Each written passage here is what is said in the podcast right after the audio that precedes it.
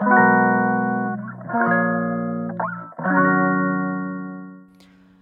いマールのラジオマールです。えー、今日は9月29日木曜日ですね。はい。ね秋になってきましたねっていう感じがしますね。もう朝晩ちょっと冷えるかなぐらいので私もそのあの気温動向よりむしろあの乾燥してきたなみたいな感じててなんか私なんか最近最近ここ数年なんか乾燥になんかやたら敏感になってきてなんかある日を境に冬になると急にカッサカサになるんですよ肌が。そうでまたあの暖かくなってきてあの湿度が出てくるとある日を境に急に潤い始めるんですよね肌が。そうなんかそういう体質になっちゃっていきなり。でそのなんかカサカサ感がぼちぼちきてるなっていうそういうこう実感を得ています。はい。っていう感じなんですけど。そう。まあ秋ですね、まあ、風とか乾燥ねあの風とか大敵ですからね。そう気をつけましょうということではい。今日はですね今日のテーマはえー、っと、まあ、うまく付き合うっていうことについて考えてみたいなと。まあこれ前々からちょこちょこ話題にはしてるんですけどそう。しかもその前々からあのー、うまく付き合うっていうことについてあんまりピンときてないんですよね。具体的になんかどういう状態なのかが分かってなくて。まあでもそ定義がないじゃないですか。うまく付き合うとはこういうことであるっていうのがないから。多分そのみんなそれぞれ頭の中に思い描いてるんだけどそれぞれ微妙に違うみたいな。それぞれのうまく付き合うっていうのがあるんじゃないかなと思ってて。私もなんかなんとなくイメージはあるんですけどうまく付き合うってこういう感じかなみたいなのはあるんですけど。でもなんか具体的にどういう状態なんだって言われるとなんかうまく説明できないというか。なんかピンとこないですよねなんか。そう。まあなんか私の考えるそのパニック障害不安障害に関するそのうまく付き合うっていうことで言うとそのまあまあ症状は出るんだけどその症状が出た時に、まあ、お薬なり、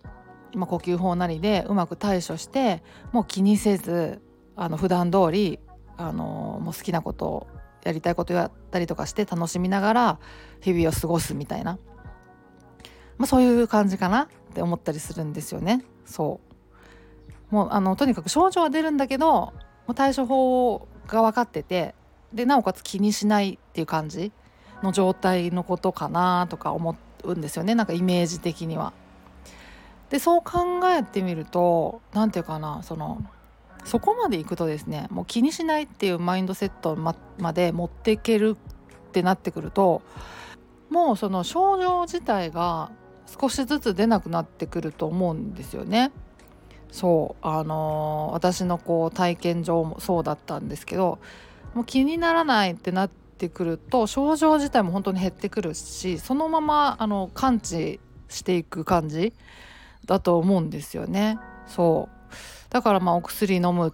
っていうこともあの自然に減ってってやがてこう飲まなくて済むようになっていくんじゃないかなとも思うしだからもうその気にしないっていうマインドセットまでいけたらもうほぼ治ってると思うんですよね。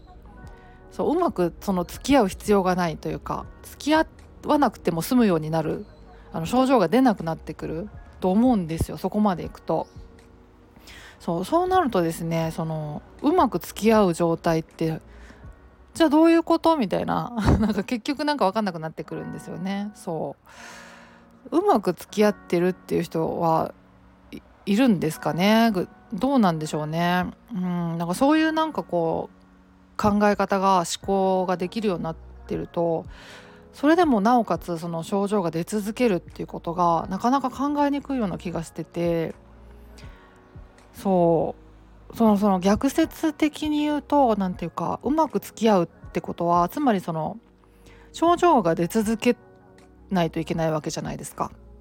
付き合っていかないといけないわけだからその症状が出て出続けるっていうことがまあ条件の一つですよね。そう。その症状がこう出続けるためには何ていうかどうあれあればいいのかっていうかそのまあすごい逆説的ですけどやっぱりなんかその気にしちゃうマインドセットでないと気にしちゃう状態じゃないと症状が出続けるっていうことをキープできないと思うんですよね。そうすごい逆説的ですけどね。そうそうそうだから何て言うかうまく付き合うってことをやっていこうとしたら気にし続けないといけないんですよ。と思うんですよね。うん、そうだからなんか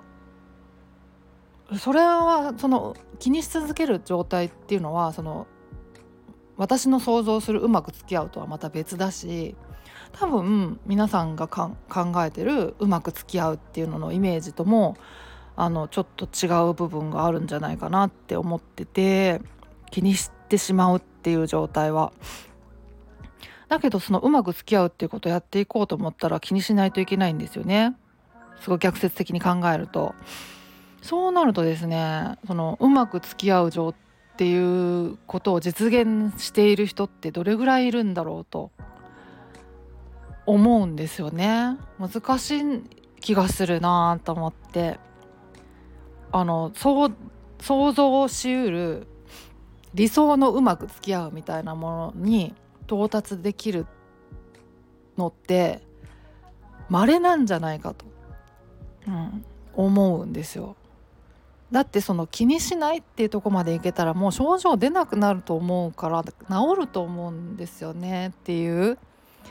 何ていうかそう難しいなと思うんですよ。キープし続けるっていうのは。症状を逆にね。うん。だから何ていうかうまく付き合うってどういうことって本当にずっと思ってるっていう そうそう。でなんかそれがどういうことなんだろうとか思ってツイッターとかでもなんか問いかけてみたりとか なんかヒント欲しいとか思ってなんかツイートしてみたりとかしてるんですけどそう。なんかすごい最近それがねなんかどういうことって思って考えてることの一つなんですけどそう。なんかねなんかピンとこないですよね。やっぱや考えれば考えるほど。うん、でその、ま、気にしないようになるぞって思う時にはやっぱりその認知行動療法がねやっぱりうってつけだと思ってるんですけど、うん、でも認知行動療法やっていくとやっぱ治っちゃうしね治っちゃうしねっていうかそう治っていくと思うんですよ。そのなんか気にしない状態まで持っていけたら。そうだからね。うまく付き合う付き合おうとかって考えなくてもいいのかな逆にとか思ったりするんですけどでもこの間ツイッターでその投げかけてみたらですね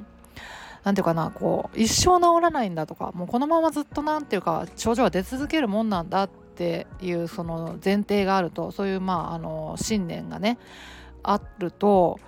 そのうまく付き合っていこうっていう言葉が何ていうかこう救いに感じるような時があるっていうかね、